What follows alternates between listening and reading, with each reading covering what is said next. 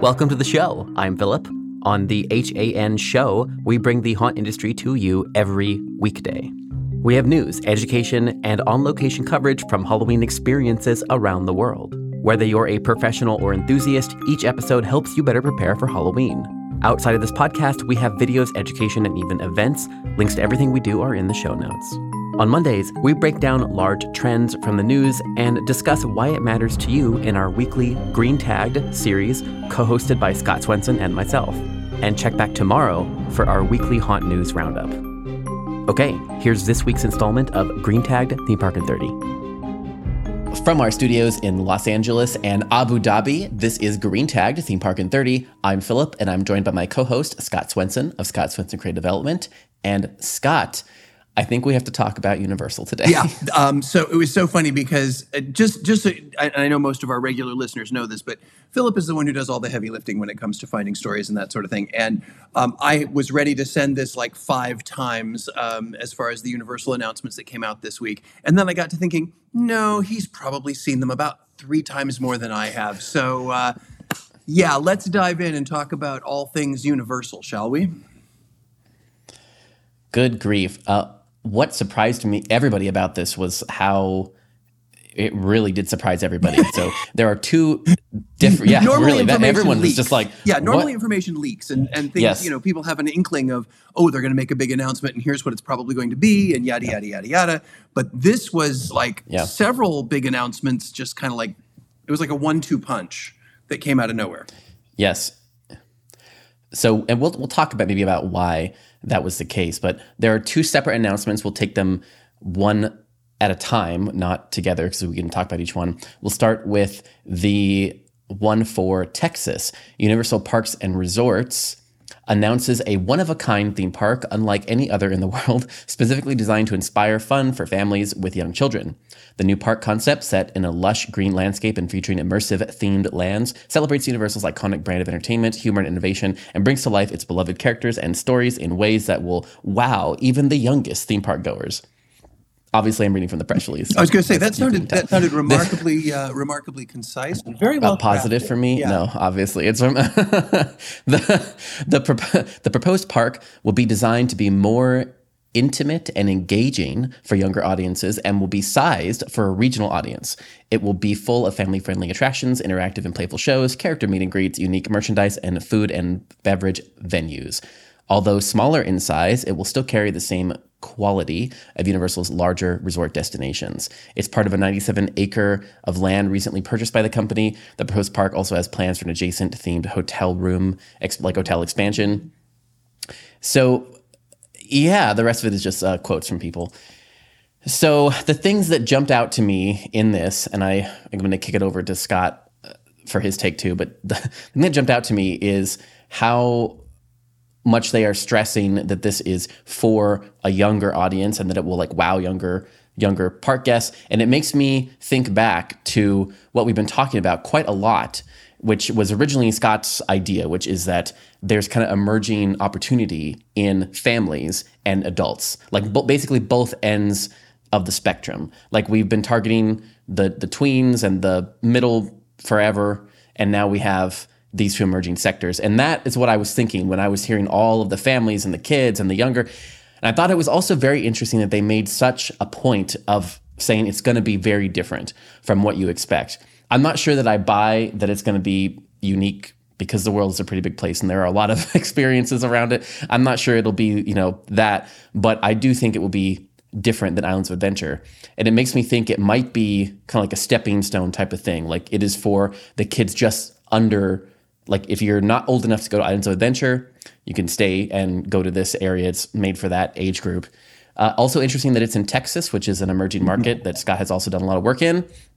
And um, the last thing I'll say before I kick to Scott is that keep, everyone keep in mind, I know everybody's like frothing at the mouth here, but no dates have been announced. And look how long Epic took, and look how long Tron took. Maybe that's a little bad because that was a long, a very long time for, for anything. But just keep that in mind, right? It's, and it's unlike the next story, this one is not going into an existing infrastructure. So it's kind of built from scratch type of thing. So just kind of I keep that in mind and it makes me think of what we talked about also in our last one of our last shows, which was about is this Universal kind of trying to mark their territory in a way, basically, like send out announcements, get the feedback on it, mark their territory, and you know, kind of just you know push back against uh against Disney's uh, community concept, basically. So, okay, Scott, tell me, what do you think? Well, when I so when I first read this, um, and and this is going to sound like I'm being really snarky, but please, uh, especially the companies that I'm going to mention, please don't take it this way.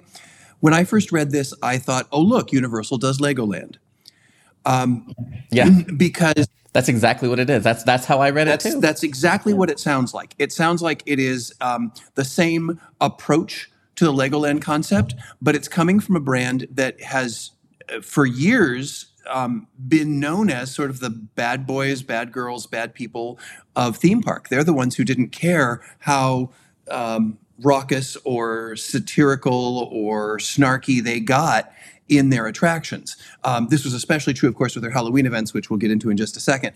But um, even in their day product, in their in their regular product, the way they would approach things like Simpsons and the way they would approach things like um, like well, pretty much any one of their brands and any one of their their installations, there was a little bit more of a well, snarky is the only way I can describe it. Uh, it was a, there was a little bit of an edge to them that that uh, that you know Disney didn't necessarily have, and and Six Flags couldn't necessarily afford. So they um, this is this is unique, and I think part of the reason that we keep hearing them say it is for family audiences and family audiences and not what you expect and very unique and totally new. It's totally new for them they really haven't i mean yes there are there are uh, children's areas in universal parks that is true but to do an entire park that is focused predominantly or primarily on families with young children this is um, this is new for them and certainly new for the the universal brand. As far as i'm aware there may be parks out there that i'm not aware of that are universal but it is it is a new concept for them I think it is clear that they feel as though they need to expand their market, and expanding their market into Texas makes total sense. Um, as Philip mentioned, I have done some work uh, in San Antonio and in Houston, and um, and then another project perhaps uh, in another area of Texas that. Uh, the the this is this is very much a market. Um, it is and it is a market especially for um, the locals to start off with. But one of the things that Texas is trying to drive more and more and more, more and more is to become a destination market, um, and especially in the Dallas Fort Worth area. Uh, there's there's lots and lots and lots of land, and um, you know that land traditionally has been used for for um, farming and ranching, and you know the, the running joke is things are always bigger and better in Texas. Uh, having worked there, they're they're usually bigger. Although now that I'm in in Abu Dhabi, that's not necessarily the case. Uh, but they are certainly more spread out. But the comparison, since I am in the UAE, the comparison of what's happening here and what could potentially happen in Texas is, is pretty similar, actually, because it's lots. It's a place that has lots and lots of land. There is a lot of money based on on oil, to be fair, and um, this land needs to potentially be repurposed into something that could be tourism based. They both have pleasant climates. Um, so it's it's sort of like a, a microcosm of what's happening um, in the Middle East for uh, for theme parks, and I- think it's a very wise choice. I am curious to see how Universal pulls off a quote unquote family market park. Um, and I am equally as surprised that you know I, I jokingly said it's it's Universal does Legoland. Um, I'm surprised. The, I'm surprised Lego didn't try to get in there, and maybe they have. I don't know. Um, but so I, I again, I think it's a I think it's a cool idea. To Philip's point, we'll see how far off it truly is, and because again, I have no idea, and I don't think anyone does. I have no idea if they've even broken ground. Um, I have no idea how much has been developed, and so we'll we'll see. Uh, you know, time will tell. But I but I think it is certainly it certainly reflects what we've been talking about, and that is that the family market post COVID, the family market is very very important, and um, you know I, I I think that people are also recognizing that when even young couples who don't have children are sequestered away for two years, they will soon have children. Was that vague enough? Was that vague enough for a family audience? Can I get away with that? Um, so I, I I I think that we're going to see. I think this is the, just the, the first announcement of this kind that we're going to see. Again, I've been wrong before, but I, I think that the the exploding and expanding family market, uh, even with the the the bad boys of of theme park, um, is something that that we can we can expect to see more of in the future. Do you think that what will differentiate them from Legoland is the IP? Yes. Is it just like an IP play? Yes, absolutely. Absolutely. I think, and I wouldn't be surprised if the biggest part of the planning so far that has been done for this park is securing the intellectual properties for this park. Uh, You know, I, I I would think that they want to lock in uh, whatever intellectual properties they're going to. Because keep in mind, you know, this is something that again, having a change of venue, having a change of location, I have a much different understanding of how IP works in the world and certainly in the United States. Keep in mind, Universal doesn't really own all the IPs that they utilize. They lease them. Exactly. Um, you know, I'm I'm staying, you know, within I'm I'm a five minute walk from from Warner Brothers World here uh, in in Abu Dhabi, and it, it's odd to me to see brands that are here that are also in Universal parks, and then I start to realize and I start to poke around and I realize, wait, no, these are actually Warner Brothers brands that Universal has leased. So, so again, I think they're trying to secure um, certainly the American rights, uh, if not the theme park rights, for certain certain IP, certain intellectual properties that will target this this younger family. And I'm not certain what that is, but um, I'm curious to find out. You know, the only thing they really own that they that they utilize is is classic monsters. Now, nothing would make me happier than to do a kids version of classic monsters, but that's that's a whole nother story. Yeah. Yeah, I think uh, right now the the rumor that's floating around is that it'll be DreamWorks, but I agree with you that Universal's track record of working with IPs is incredible. And we'll we'll talk about it as we go into this next story, their second announcement. But basically, that's what each Horror Nights event mm-hmm. is. Is them, you know, look at the Weeknd even bringing it. I mean, they just. We'll talk about later as well their stuff in Japan. I think that it's one of those things where you don't think about it actively until you look back at it and say, oh, a big differentiator for the company is their ability to work with other mm-hmm. IPs. And in that way, Disney is locked and so is Legoland. They're locked and it's going to be the same old song and dance, right? But then if you could bring in something else and they have track record of doing that and it was a family IP, I think that could be could be pretty powerful. So Okay, the second announcement that Universal put out, I think, is the one at least all of our friends will not stop talking about. Again, I'm going to read from the press release uh, because uh, I think there's a lot of details in here. Straight from Universal Parks and Resorts, the creators of Halloween Horror Nights, the world's most popular global Halloween event, gotta make sure we get that in there, comes a brand new permanent experience coming to Las Vegas. This original concept will bring to life Universal's vast library of classic horror films and today's most terrifying tales. With a variety of unique, immersive, fantastic, horror centric experiences that surround high energy food and beverage spaces by day turned haunting bars and eateries by night. The new concept makes the first time marks the first time Universal has created a permanent horror experience beyond its theme parks. It will deliver on the thrills and frights its horror fans have come to love and excite anyone looking for a new level of experiential entertainment. The space will also feature a continuously updated experience, must see seasonal events, and one of a kind merchandise. That's that's basically it. The rest is um the one the last uh well the last thing I didn't mention this part. It's going to be located at Area 15. And from so this is a little convoluted, but basically the new experience will be anchor will be the anchor tenant in the new 20 acre expansion of Area 15, but it's only occupying 110,000 square foot square feet, which isn't isn't like you know that's a lot. That's I think I believe that's around as much as Islands of Adventure. I mean that is that's quite a chunk, but it just just to be clear, it is going into an existing structure there, which is Area 15, and it is part of their expansion. Uh, and the reason I was reading the press release so weird is because I think there are clues in all of those uh, phrases that I kind of uh, hung up on. And uh, okay, Scott, what were you going to say before we discuss it? Before we discuss, I want you to go back in the press release, and I would like for you to read again because I want to I want to really focus on this. I want you to read the description that ends that that that centers around the what the guest experience is going to be. So by day and by night, and and and that that segment, Yeah. where it kind of it kind of hones in on Yeah. here's what this is going to be. Yes.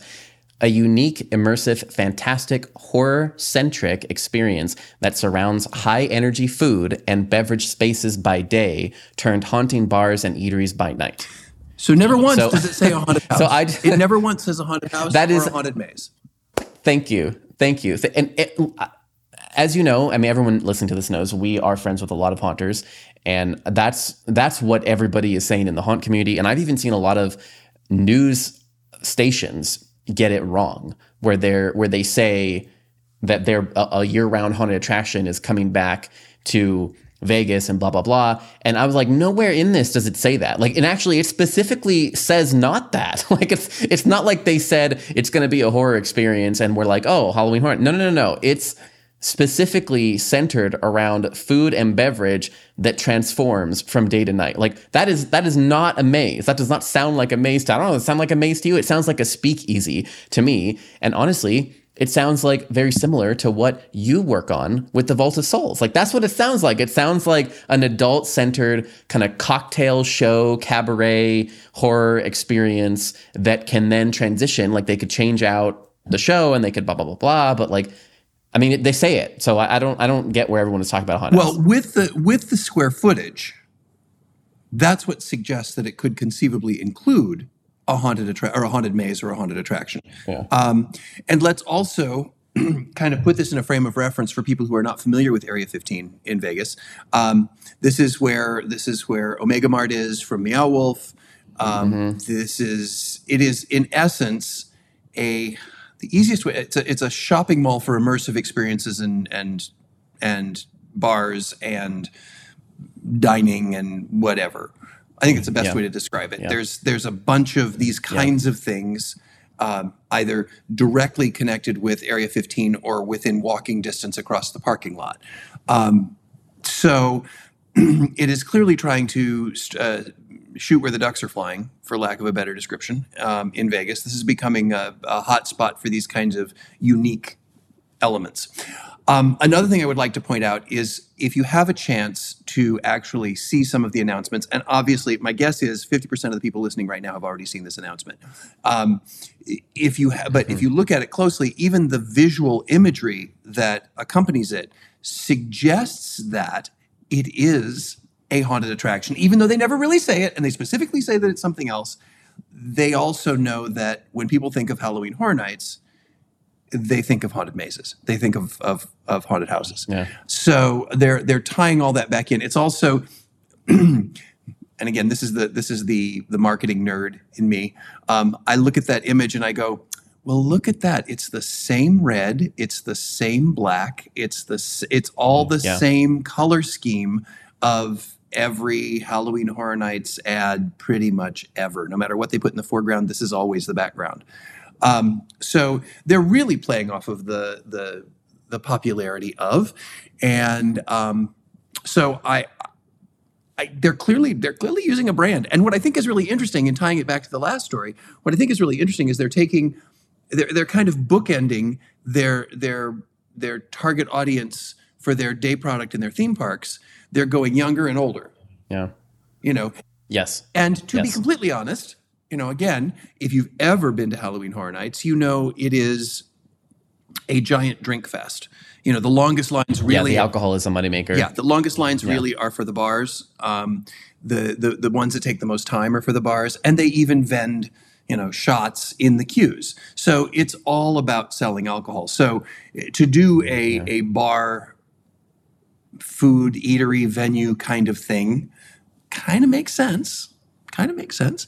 And and with this size footprint, it means that they can continue to grow and add, you know, virtual experiences and and uh, one-on-one sort of immersive mm, small group intimate shows or whatever um, there's a bunch of opportunity there based on guest response when they first opened so uh, Yeah. again i don't think this is a bad idea I, and i think we may be at a point i don't know yet but we may be at a point where a year-round haunted attraction can fly in vegas Yeah. uh, there are some escape So- rooms there but Yeah, it is. Uh, we talked uh, quite a while ago about the concept of, you know, would Universal be more profitable if they kind of basically discouraged anyone under 21 of attending horror nights so they could sell more alcohol basically and it kind of seems like someone else had that idea and they were like oh what if we could just um, in a different space where there's already naturally less children because of the environment you know because of the gambling and because of all that casinos let's just try it there. And I, you know, but there's a lot of things that it could be, and I'm not sure it's going to be a haunted attraction the way that we think of it. But there are some some some background I just want to point out because uh, we did an article on this and I posted it around, and let me just oh my gosh, the the comments are are full of misinformation. So let's let's kind of like just paint some background here. So there was a year-round haunted house in Vegas. It was Eli Roth's Goretorium, and it did not work. It opened. It was only open for a year-ish. It, you know, it, it didn't really work out. Uh, however, year-round haunts do exist. There's quite a few of them actually. There's one in Old Town Kissimmee.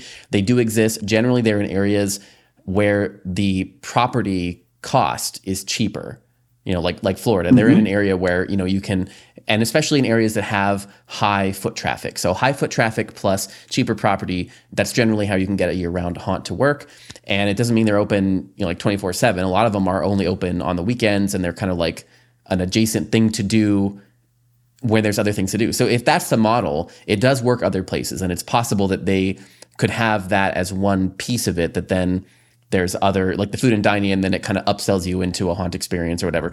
But also remember that they tried a year-round haunt in the theme park in Hollywood and, that did not work. Right? Walking Dead was pulled out and this year it was completely refurbed into a temporary thing. But another thing with that is they are keeping that building as far as we know right now, they are keeping that space for Halloween Horror Nights. They're just building in it year round like they do in Orlando, which could potentially be another model is they don't maybe they'll have a haunt there but it won't be open year round because they've done that. That's what they do everywhere Right. else right?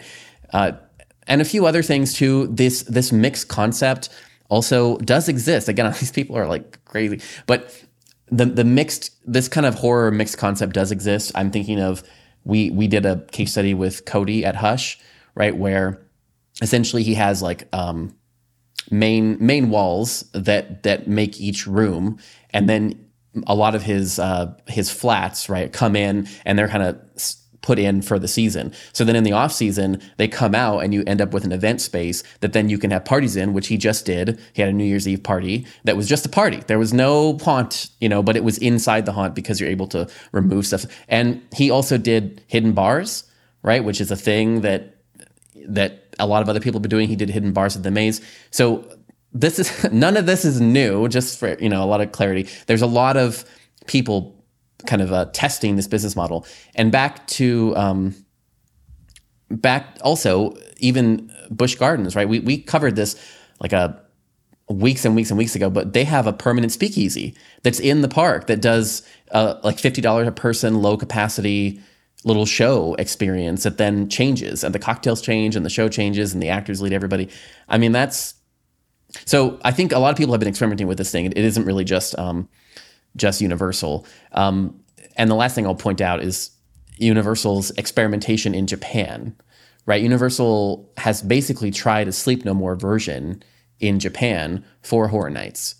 And I think I don't know a lot of people forget that or don't know that, but but they've so they've I feel like if you look at the background, they have there's a lot of history here and evidence for all of these different things that we've been talking about. And maybe maybe it's uh, like a Omega Mart, a horror or Ma- Omega Mart play, you know, which is now that that model has improved and they've already done it in Japan. You know, I mean, there's there's a lot of ways it could go. I'm not sure it's going to end up as a year-round haunt kind of experience. I think it's going to be more of something that tries to utilize multiple revenue streams and really make a good case for why people should come year-round Um, and then the last thing I will I will note that everybody is like freaking out about the the horror year round and that kind of a thing, but we've also talked about this. We've talked about the idea that horror is universal, right? Horror is year round. And if you can start to edge it away from just Halloween, which is kind of what they were doing with the Weeknd, right? It's kind of like edge it away and be like, oh, horror can be year round because what Megan just came out, right? And everyone's talking about that. I mean, there's horror movies that release every month. Mm-hmm. So it's really like a thing, you know, that that is is a much bigger part of the market than haunted houses. As much as, you know, we love haunted houses, but haunted houses are tiny compared to the overall horror scene, like the gothic horror scene that kind of exists in perpetuity. And again, you know, using their their potentially new license deals or monsters to kind of make that known, you know, that people I mean people watch those horror movies year round. They don't we just had Friday the 13th and look at even the movie theaters brought back Friday the 13th to play in movie theaters here in Los Angeles. Mm-hmm. Like Okay, that's my rant. No, I, so, so I think all those points are very, very well taken. Um, I, I, think it is. I think if people are expecting this to be uh, Halloween Horror Nights year round, it's not going to be. And and I think yeah. that the thing that is is unique and and similar about both of the uh, Universal announcements is that they're they're doing things that are a little bit outside their comfort zone. Um, they're a little they're doing things a little bit outside of their brand, and I think that's why they're trying so hard to let people know these will be unique and different and excuse me and uh, it, it, one of a kind, et cetera, et cetera, et cetera.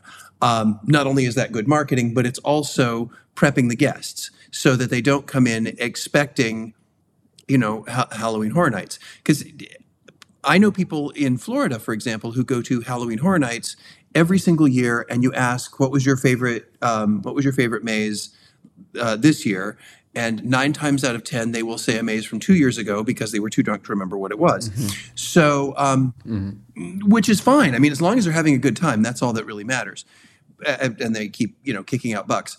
I don't think that's what this is going to be, um, but yeah. it also may give them another location to do Halloween Horror Nights during Halloween because exactly they did say in the press release that they were going to do seasonal events. It has seasonal events. Seasonal events as well. Yeah. So um, let's just say, and I, I have no this this has there is no um, I'm not breaking any NDAs because I don't do any work with Universal, but um, this would make total sense to me to give them another place to rotate haunted attractions. So if they do yeah. uh, a new one in California, a new one in Florida, and a new and something new in Vegas, and then each year switch and rotate them instead of getting double dollars, they get triple dollars. They get triple the amount of of use out of a single concept.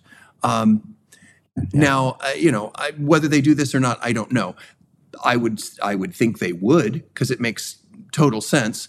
Um, it is a little close to the California market, but I think it also brings in a very different audience than the California market. Yeah. Um, and I think that you know people are going, people who are in Vegas are going to, um, if they are if they are horror fans, they're going to seek it out and they're going to go.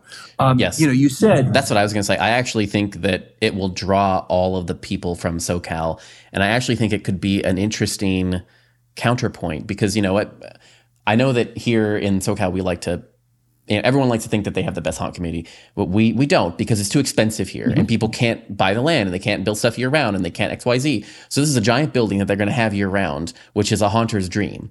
So a seasonal haunt could be a big thing, and and you people go to people drive. It's only four hours. It it like that's as long as it would take you to get to San Diego in traffic. So I'm just saying like it's it's very close to to this area and I think that there's, I think also it'll, it would allow them to bring a level of quality they just can't in Hollywood because of the physical, of the, the space limitations and all of that stuff. You just can't, they just can't do it as much as people love it here.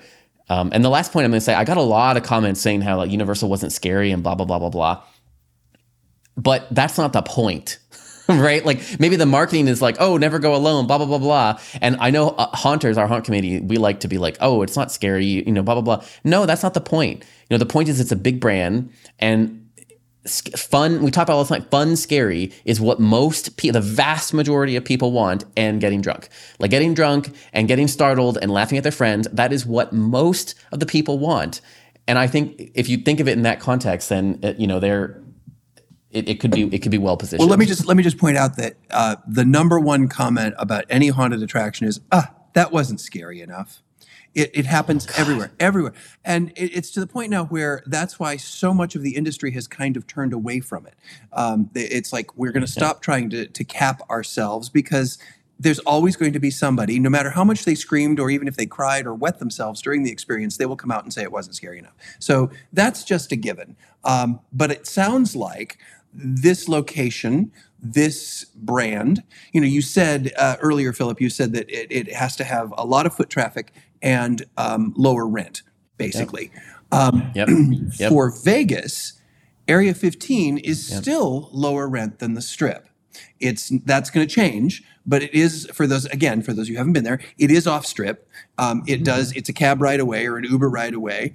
Um, so it is. You have to go to Area 15 and you are captured there, which I think works to their advantage because you know when I went, for example, when I went to Omega Mart um, the last time I was in Vegas, I checked out some of the other stuff in Area 15. So um, it kind of has it kind of has all the earmarkings of success, but success in the Vegas market.